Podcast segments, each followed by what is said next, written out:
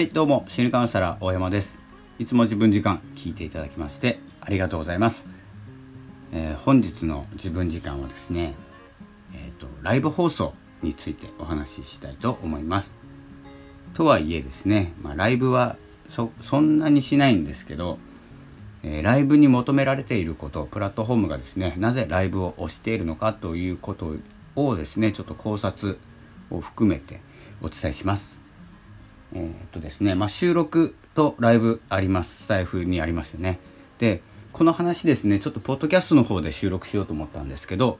ポッドキャストはですね基本的にアンカーはライブ機能がなくてポッドビーンっていうプラットフォームもあるんですけどそこではですねライブもやってるんですよ。でそれ結構ですねアメリカ中心なのでライブしてもですね受け答えができないということであまり使ってないんですけどまあ、スタンド FM は日本人の方が多いかなと思います。なので、えーと、スタイフのライブ放送とか収録についてですねお伝えします。なぜライブ放送が求められているのかっていうのがあのライブ感っていうのはもちろんあるんですよ。今配信していただいている。そしてコメントすることによってすぐに、えー、反応してくれる。普通の収録にコメント書く。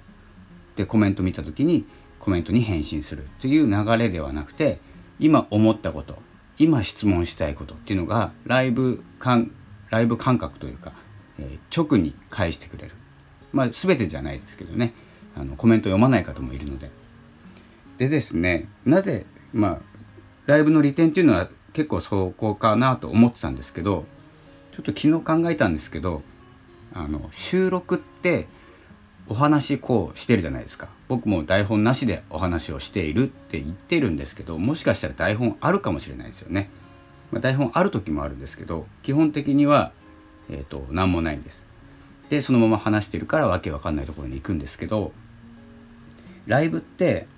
その人しかできないと思ってるんですよ。ライブも実際は話すことが決まっていたり台本通り話していたりするんですけど質問ってオーディエンスじゃなくてあのリスナーさんリスナーさんのその時の思いで質問しますよね。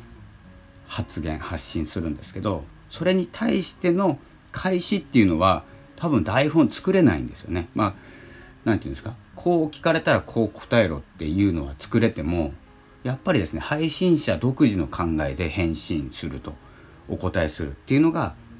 ライブの本来の見どころなんじゃないかなと思います。なのであの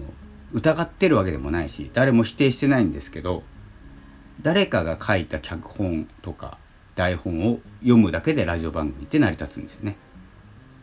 あのこういう雑談とかだったらまああまりないと思うんですけど実際はどこからか引っ張ってきたというか自分の考えじゃなくても発信できるというのが収録で悪い悪くは聞かないでくださいね悪い意味ではないので僕も収録しかしてないのででもライブってあのまあその時の臨場感もあるしその質問に対しての配信者の思いっていうのが出さなきゃいけないじゃないですか少しなんか質問されて自分が分かんないことだったら分かんないっていうし自分なりにこう思うっていうのはもう直で返せるんですね。ということは何かが作られたものではなくてその人が持っているもので答えているっていうことです。それがあの偽物じゃないっていうか本物の意見なのかなって思います。それが引き出せるのがライブだと思ってますのでこのライブに対してライブに対してライブのコメントに対してすぐ返すとかまあクラブハウスもいいですよね。あの台本なく手を挙げた人を上に上げてお話を聞くとか質問したことに答えていくっていうこうライブ感そういうところにですね魅力を感じます。だからですねだからっていうわけじゃないんですけどまあ収録ばっかりしている自分がな言うことでもないと思うんですけど収録って作れるものでライブのライブの返答コメントへの返答っていうのは作れないもの。だからこそ配信者の思いが出る。つまりですねプラットフォームが求めているものっていうのはライブ感じゃなくて配信者の思いなんじゃないかと思います。でブログとかもそうなんですけど誰が書いてるか分かんなくて誰が返信してるか分かんなくて、えーと、どっかから真似したものとかもたくさんありますしあこの間ちょっと話変わるんですけどこの間あのちょっと心理学の勉強してきてしていて分からない言葉が出てきたんですよ。でこの言葉はどんな言葉なんだろうと思って調べたら、まあ、一冊の本出てきたんですよ。でその本読んでなるほどって思ったんですけどちょっとですねその件について書いてる記事ないかなって見たらその本の 2, 2ページぐらい丸写しのブログ発見しましたそしてその方のまあノートだったんですけどねノート見たらほぼまあ読んだことは結構本僕読むんで読んだことあるんですけどあるっていうものが多かったんですけどもう一字一句変えずにそのまま書いていて引用してますとも書いてないんですよね。まあそれがどうしたっていう話なんですけど、まあ、そういうのもあるなと思っててあのということはこの記事いいなと思ってもその元の本知らなければその人の言ったことになっちゃうんじゃないかなって思います。本当はダメなんですけどねこれあのちゃんと引用しているっていうこの本から引用してますっていうそのために引用あるんでまあそのやり方も何て言うんですかねブログって無料で誰でも始めれて、えー、始めれるじゃないですか音声もそうですけど。ということはルール知らなくてもできるんですよ。この競技ブログという競技の中で僕はブロガーとして5年ぐらいやってるのでルール何て言うんですかねどんな言葉を使っちゃいけないとか、えーと、ネットの世界ではこの言葉は NG ワードなんだとか、え、ライティングの方法とかいろいろ文章術とかあるんですけどその引用の仕方とかも結構大事なんですよ。あのまあ Google アドセンスって言って Google, Google さんにこう判定してもらうとか、えーと、結構セキュリティが強いとこで審査してもらう仕組みをあの通るためには結構勉強しなきゃいけないんでその時に勉強したんですけど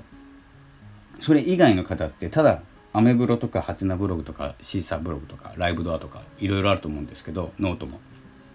ルールが特にまあないままみんな書いてるんでそしてなんかまあ AI 判定文字の AI アルゴリズム判定してないんで結構丸写しでも成り立っちゃってる世界なのかなってその時思いました。まあ、というようにですね文章って誰でも書けて、えー、この文章が自分が書いた文章なのか誰かが書いた文章なのかっていうのも結構分かりづらいんですけどライブってそれができないそのまま僕がですねこうライブして、えー、その件についてちょっと詳しくって言われたらですねもうそこからはもう考えなしで自分の思いでぶつかるしかないんですね。それを、まあ、プラットフォームライブを推進しているというか推しているプラットフォームは求めているんじゃないか、まあ、変な配信者さんを増やさないように、まあ、変な配信者さんってねいないかもしれないんですけどちょっと口が悪かったですね。なので、まあ、ライブはどんどんしていって、まあ、もらったコメントにどんどんそのまま自分の思いで返していく。っていうことをしていくとですねおのずとプラットフォームにも気に入られて、まあ、スタイフですと SPP とか、えー、そんな感じでですね、まあ、受け答えが大事なんじゃないかなと感じました。だからといってライブをするわけではありません。そのうちやりますけど。そんな感じですね。今日は思いました。誰でもできること誰でも書けるもの。まあ、お話しするだけだったら読めば本の2ページでも自分が思ったようにこう収録すればいいんですけどライブをして何かコメントをいただいた時に返す自分の言葉本来の自分の言葉っていうのを引き出そうとしているんじゃないかなと感じました。えー、ということで今日は何日でしょうか？7月22日。連休なんですね。全然気づかなかったんですけどオリンピックなんですね。今更ですけど。オリンピックっていうかもうなでしこジャパンとかやってたみたいですね。同点だったんですかねあれは。あまりちょっと見てなくて、まあ、ちょっと4連休なんですけども、まあ、あまり出歩かないように台風も近づいてきていてまあ低速で居座るみたいなこと言ってたんでちょっとご注意いただきながら、えー、ゆっくりされる方とかえー、遊びに行く方もちょっと距離を取ったり、えー、気を使う遊び方っていうのに、え、ちょっとですね慣れていかないとオリンピック明けが大変なことになると思われますので僕は家から出ませんので、えー、あまり気にしてなかったんですけど皆様は4連休、えー、どんな過ごし方をするかは分かりませんが、えー、風邪など風邪とかいろいろ